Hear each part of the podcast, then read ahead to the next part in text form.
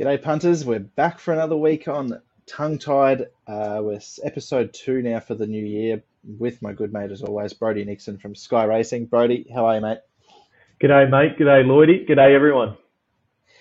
G'day, g'day, g'day. Mate, uh, I suppose uh, the autumn, we're really starting to, to get into it now, aren't we? We had the, the Widden and the Canterbury last weekend. Um, King's Gambit, he had his colours lowered by Red Resistance and, and learning to fly, mate. She's uh, she's taken over favouritism for the Golden Slipper off her uh, off a pretty impressive win, I thought, in the Canterbury. Uh, how did you see, or how did you find last weekend in the racing, mate?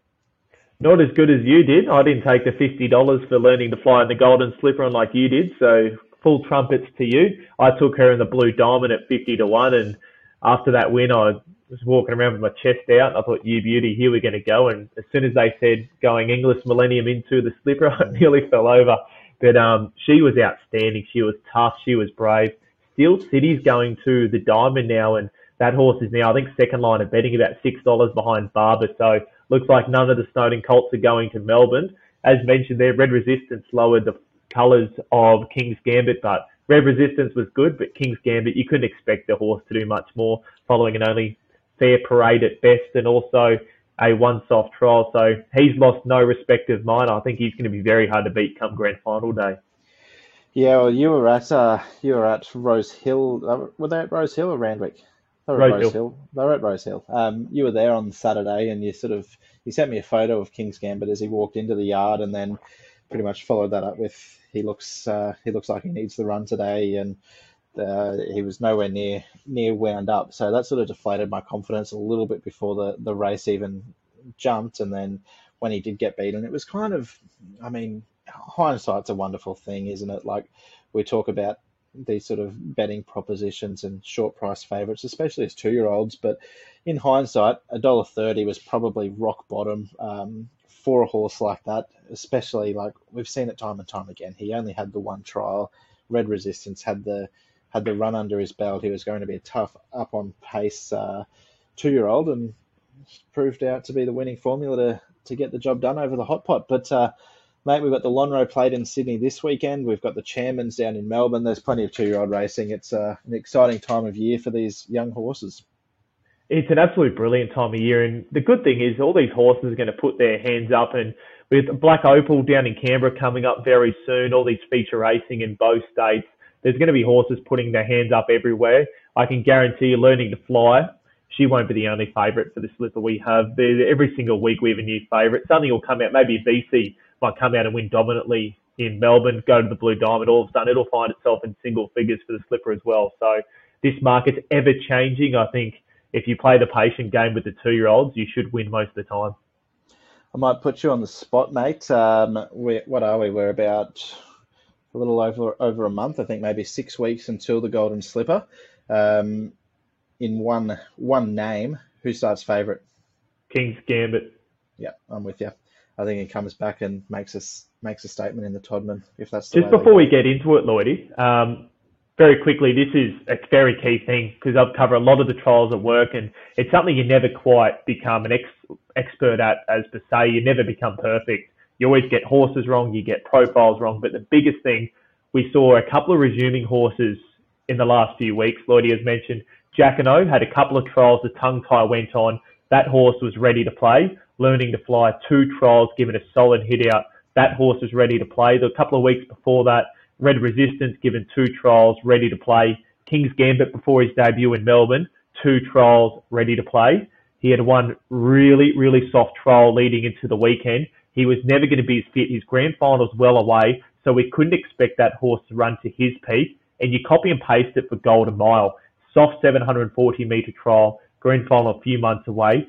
So with these horses, especially when they're coming back, they're going to be the far superior animals in the long run. But on that day, they're not going to be at their peak. So it's a really big learning curve off the trials, I think, last Saturday. Don't drop off the horses. But when you go into taking those shorts, especially, their profile's so important. Yeah, hundred percent, mate. I think uh, I know uh, Blake certainly um, proved that sort of point on the weekend as well, taking on Golden Mile and Forbidden Forbidden Love in the uh, in the expressway. He tipped Maria Mir. She was a fit horse. She had already had that good win under her belt, and she um well, it, it proved to to come true, I guess, when she she just found the front and she she kicked away. She's a really nice uh, a nice mare who Joseph Pridey just gets these tried horses and and turns them around a lot like Tony Gollan does up here in Queensland. But mate, uh, this weekend, well, this episode, we'll we'll talk, we'll reflect on one of our favourites who um he's he's hung the hung the horseshoes up, the saddlecloth no more. So uh, Hitotsu during the week we heard that he um he won't be seen at the racetrack again. But um, for those of you that I suppose don't know Brodie or myself that do listen, which I'd imagine would be most of you, uh, Hitotsu was a horse that we um, we both sort of spotted very, very early on in its career. There's a little bit of, I suppose, I don't know what the what the right word is for it, but it, it felt like we owned him at one point. Of course, he was with Wendy Kelly, and after his debut in the Blue Diamond uh, Prelude, Brodie messaged me and just said, "Oh, I think there might be a, a decent horse there that's that's done absolutely nothing, but uh, we can follow it." And we both sort of fell in love with Hitotsu from that. He didn't win his in either of his first uh, three starts. Went to Donald for a Donald Maiden on a Sunday and and put them to the sword as a dollar twenty five shot. And we both went to the, the TAB or you know found the futures markets after that to to back him in futures markets. He was hundred to one in both the Caulfield Guineas and the VRC Derby both of us smart enough to only back him in the uh, in the Caulfield Guineas, where he ran a pretty good fifth behind Anamoe, and of course started a heavily backed four dollars favourite in the uh, in the Derby three weeks later, when we could have had a hundred to one ticket, but neither of us had a cent on, mate. Uh, he goes out a three time Group One winner. He was a he was a pretty special horse, wasn't he? Mate, he was an absolute freak. I remember that night. I think I'd just moved down to Sydney. I'd finished the Sky Two night shift. I um bit of homesickness, feeling a bit by myself. I didn't even own a couch at that stage at home. We just had the TV on the floor and stuff, and I was sitting there eating dinner in my undies. And I um I remember we were we were on a call together.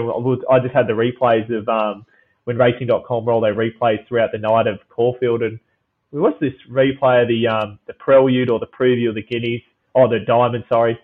We saw I saw this thing hit the line. I said, "Did you see that?" And you go, "You go, yeah, I thought I saw it earlier today as well." We started chatting about this horse and we started following it. We looked at its sectionals when it hit the line and we fell in love with it from then. We um we had a very good crack in the two year old size there at Flemington. He was absolutely luckless. Went out for a break and we I think we both hopped on social media and declared he'd be a very good horse and went up a dollar thirty at Donald, won well. Then just Maher Eustace went to work with a freak stayer, a freak set of trainers. I don't, did he lose another race? He won the Derby. He ran no, fifth in the Guineas, then he last, won the Derby, won the Australian yeah. Guineas, then won the Australian Derby, didn't he? Yep, his last three races were all Group Ones, and he won them all. Um, I can, I can, almost, not proudly, because I'm almost ashamed of it after the spruik that we um, both had on him early, but I can confidently say that after backing him in his first probably five starts, I have not had a single cent on him in either three Group One wins, um, and bet against him in all three times. But um, those Japanese horses, mate. Uh, obviously, he, he raced all his all his career here in Australia, but by Maurice, um, it's it's an exciting time, I think, because there's a lot of uh, good Japanese bred horses getting around, and he's going to be one of them. And hopefully, we see his progeny uh, on the track in the not too distant future. I'll tell you what, though, those Maurice has been good to you because you're one of your biggest fans during the autumn last year and into the winter was Mazu, and just Maurice showing his versatility. You got one of Australia's best sprinters, and then probably Australia's best emerging young stayer. So it does leave a bit of a gap at the top now, heading towards the Caulfield Cup, especially with the um, the retirement of another one of our favourite four-year-old mares now, um, the Queenslander. She's now gone. Name skips to the top of my head at the moment. Gypsy, Gypsy, Gypsy Goddess. Yeah, yeah, she's retired, which is demoralising for us. We sat here a couple of months ago going on non-stop about how big of an autumn and a spring she was in for. So it's been a disappointing few weeks. It has, mate. Uh, she's obviously well. She's another one. She could very well have a date with Hitotsu. She's off to Japan uh, to Stallion Farm um, up there, where she'll she'll serve alongside. I think I, I think I read that she's in a in a paddock with Yankee Rose, who David Vandyke, of course, used to train as well. I'm fairly sure she won a she won a spring champion from memory. So similar type of horse to what Gypsy Goddess, and they're they're up there at uh, in Hokkaido in Japan, living the life. But uh, mate, you mentioned the Caulfield Cup could have a little bit of a, a hole left in it. Um, last year's Caulfield Cup winner, Durston, uh, he trialled on Monday there at uh, at Warwick Farm in what was a a hot, hot trial taken out by Nature Strip. We had the Golden Slipper winner and the Size winner in Fireburn run second. Riodini, of course, he was up and about in the spring in those sort of provincial mile races like the Gong and the Hunter. Zaaki ran fourth, September Run, Private Eye, Durston, In Secret, and Hope in Your Heart. It was a it was a stellar trial field. Nature Strip, of course, as sort of expected, he got the job done and, and won the trial. But mate, uh, any horses out the back there that sort of caught your eye or caught your fancy for a bit of a futures play? For me, I thought Durston was almost the pick of them in the trial. He was outstanding, Durston. Um, he was terrific. Nature Strip's trial queried me up a lot. He never really trials like that. He trolls fast, he rolls along, but he doesn't over race. He he was. I don't know about Nature Strip this preparation. I might you you take on these champions like he is, and you get bitten in the yeah. bum and kicked in the bum more often than not. But his trial's a bit interesting. I'm really keen to see how he goes in his next trial and first up. He's a big watch for me. But you're right, those trials behind. What about Fireburn? We're chatting about her off air. You, she's a very lazy worker according to the stable, but you haven't seen a trial like that behind Nature Strip since maybe Espiona last preparation and the boom went on massively yeah. for her. So yeah, it's a very, very, very strong book of trials in the last few weeks. Nature Strip, interested to see how he goes, but you're spot on, Durston. If you haven't seen the replay, I highly recommend it. And don't turn off the replay until about 200, 300 metres after the line because Durston just kept on surging. He did. Uh, it was a really good piece of work. Other horses on the morning that I thought were uh, that went well. Actually, he's he's not quite at that top level, but he's a he's a good honest sort of miler mid distance horse from the Godolphin Yard character.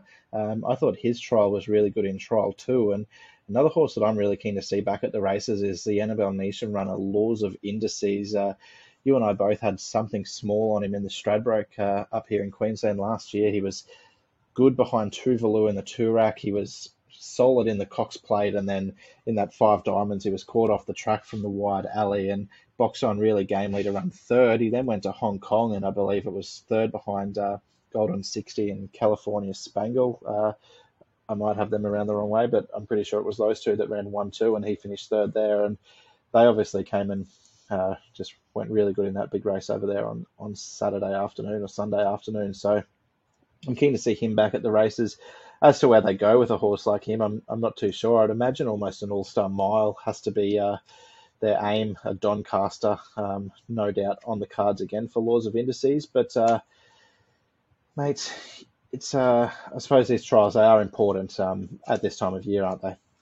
Yeah, I think they're critical. But the biggest thing is um, trying to find these horses maybe that have improved um, and take him on, maybe even with horses that you think might regress um, maybe a horse that's had a massive preparation and maybe they don't come back just as well as you thought, and maybe other horses like Durston who've gone out on a massive height, and you can just keep on. I'm interested to see how Francesco Guardi comes back, and yeah. you're going to really pile into those horses and back them with more confidence because you know that they've kept their level, but some horses don't quite. But just having a look now, Nick, Tancred Stakes, Durston, I believe that's his grand final. We'll have to get on to Hawk, who hopped on for the podcast last spring, we, just before Durston won the Caulfield Cup. We might have to get the confirmation for, from Hawk, but eleven dollars with a we will be getting Hawk. Um, we yeah, sorry to jump in. We will be getting Hawk back on here. I messaged him during the week and I said, "What is the plan with Durston? Um, we want to get you back on the pod so you can you can tip him again." He said, "Apollo, Chipping Norton, Sky High, Tancred is his uh, four run prep." So we might try and get Hawk on maybe the week of the Tancred leading. He's eleven dollars. Eleven dollars for it with the tab in the futures. I've taken that. Have you already? I have. You've been very sharp this last week, Nicholas. I have a little bit of trumpet blowing, but every you know when you you put the futures bets on and like it'll say down in the bottom corner with with the blue and yellow mob anyway, it'll say like you bet again, like and what what its current price is. I've currently got like three times better the price on every single futures bet that I've had.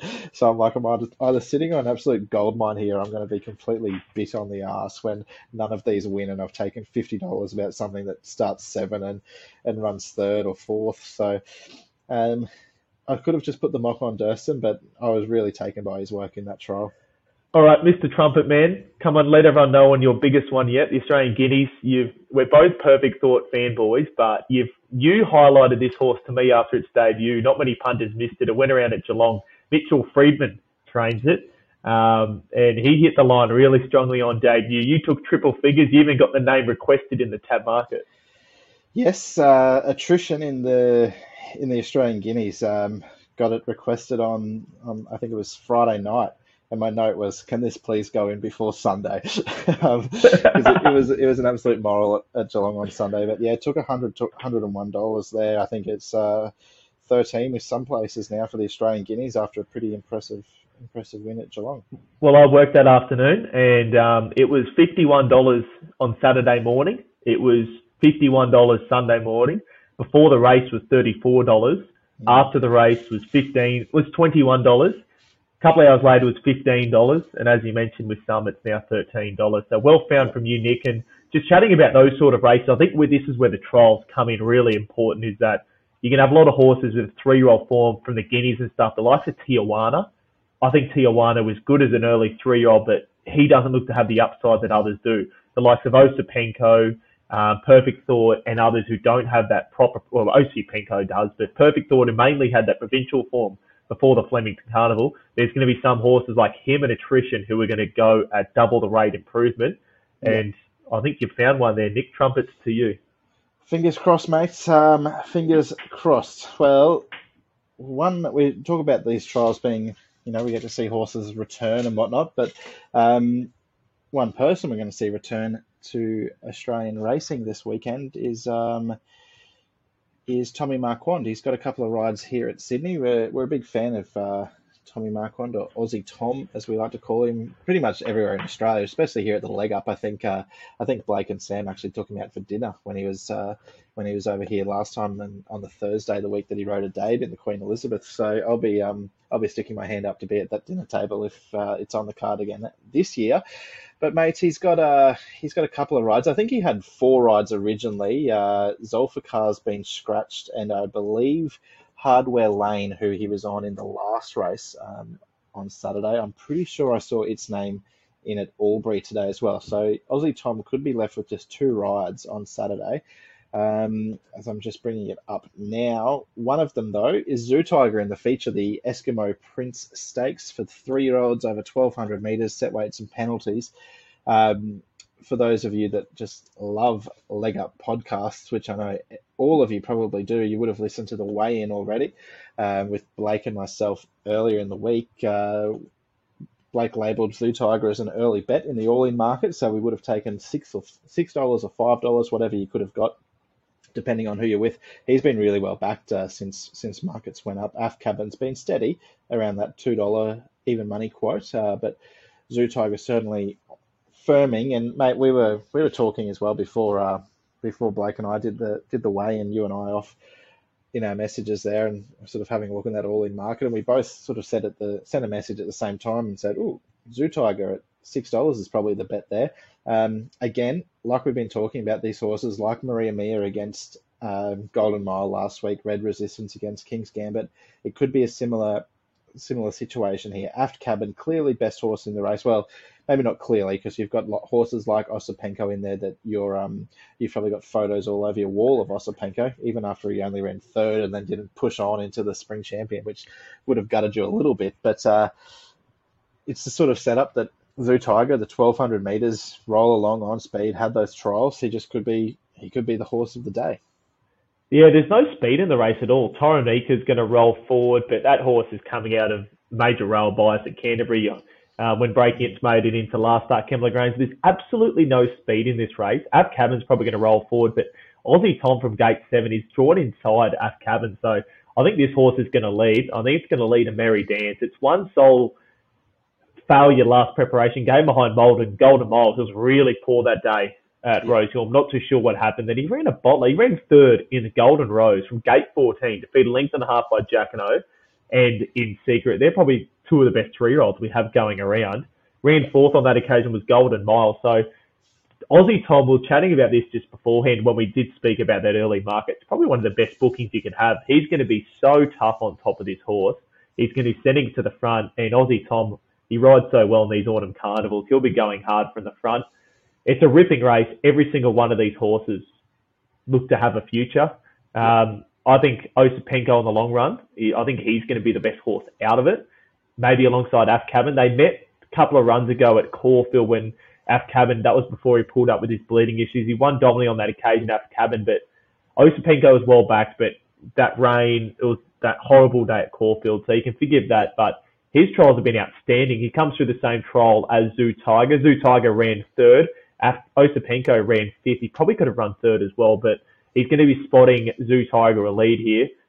I think this is an absolute ripping race, and if Cabin comes down and wins. We're not surprised. Yeah, I agree completely. Af Cabin, for me, the biggest concern is he, he bled from both nostrils. Um, like I know a lot of people like they love that form references backing a bleeder resuming. Um, I'm not, it's not one of mine, but apparently it's a apparently it's a, a, a bit of form that people love um, and they go well with. So good luck if you're one of them. But I can't have him um, even money resuming when you've got races like the Randwick Guineas, the Doncaster, potentially even, you know, you, you probably couldn't rule out a Queen Elizabeth for a horse like him, who's a, a nice three year old on the up at, in a big race like that. So, um, yeah, for me, Zoo Tiger, hard to beat in the feature. But, mate, uh, we better get into our best bets of the of the weekend. Um, I'll let you go first because I believe the early listeners get a reward here, mate. We're going to a, a race at, on Friday on the uh, the Kensington track. Looking to land the money nice and early this weekend, Nick. Race number three, we have a twilight meeting on the Kenzo track tomorrow, Friday, and Call D, two dollars forty is a bet every day of the week and twice on Sunday.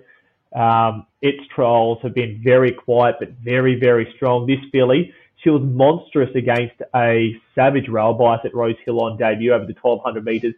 She drifted from about $4.80 to $13 in the last five minutes. That gives you an indication of how poorly she paraded. She was of her worst behaviour. That race is rated massively through the roof. She, as mentioned, she made massive ground down the outside. She ran third in the listed race, three old fillies by a lot more love. Tav Everest Day was standing next to each other. I carried on like a pelican because a lot more love was the best bet of the day there. So she got the cash in the first, which always makes those days a little bit better. But um, Call D was monstrous, and from that day, the three-year-old daughter of Frankel, you thought, gee, she's going to be a player in the autumn. She was down to run at Kembla Grange on Tuesday, scratched from the wet track. She comes here to Randwick on Friday, and I think she's going to be extremely hard to beat. Gate number eight, she's just going to settle off midfield. It's going to suit her perfectly. Nash up for the Ryan Alexiou team you know she's going to be forward coming from that stable. She's got by far the best form lines. She's shown the most talent. She's got one of the best jockeys in Australia on, and she's presented by a stable who know what they're doing. I think she'll be just be winning race number three.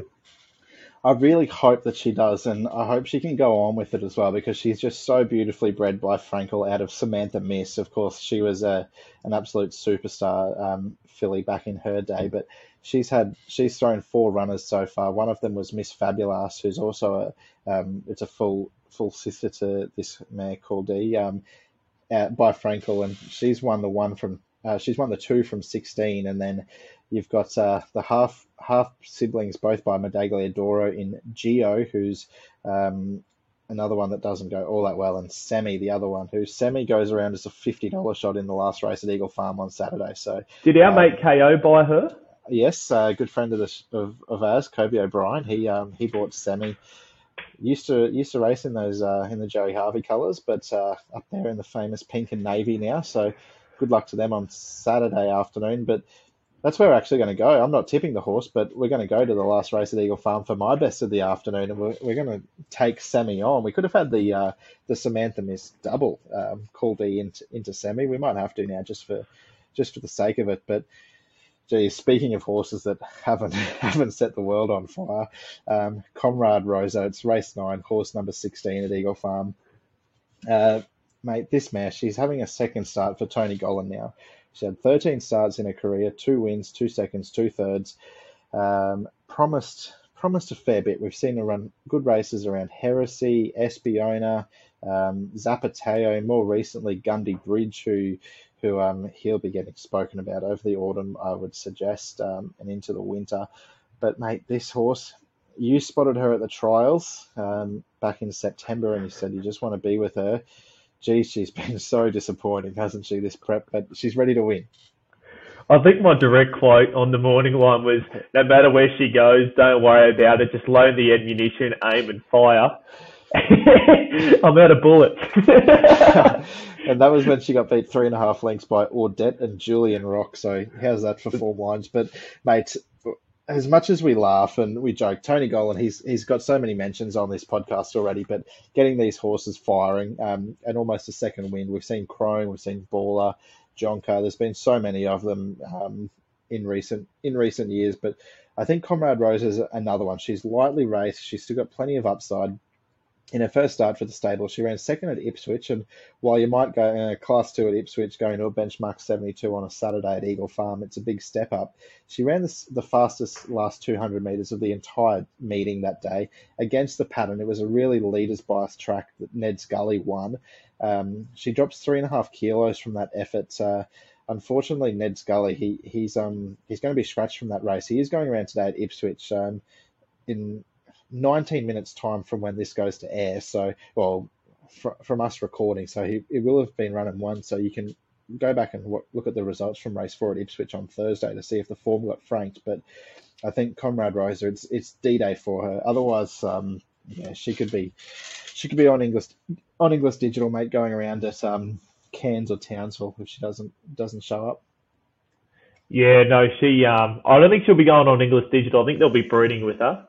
But um, I agree. She she's got so much talent, so much ability. I'm not too sure what happened there in Sydney, but with all due respect, they're probably two of my favourite trainers, John O'Shea and TJ Gollan. And John, if John O'Shea can't get it going, and then TJ can't, i I'm, I'm, I'm happy to say she's ready to be retired. But um, yeah. but you're right. Tony just does an outstanding job with these tried horses. And the crazy thing is that first and second up record with him, it's almost like he has a point to prove and say, "This is how good I am. You give me your horses, and I'll get them to win now." Yeah. So, um, and if it, it was good at Ipswich against the bias, but and Ryan Maloney sticking, um, mm. geez, there's not too many too, too, not many bigger combinations you want to be staying with. Yep, I think I might send myself to Tony Gollan. Um, that's how good he's going at the moment, and uh, improve a few lengths. But uh, mate, that's it from us. So we've got uh, Cool Diet uh, on the Kenzo on Friday, Comrade Rosa in the last at Eagle Farm on Saturday. That's our best bets for the weekend. Anything to leave the punters with, mate? No, that's perfect. Best of luck, everyone, on the punt. Thanks, punters.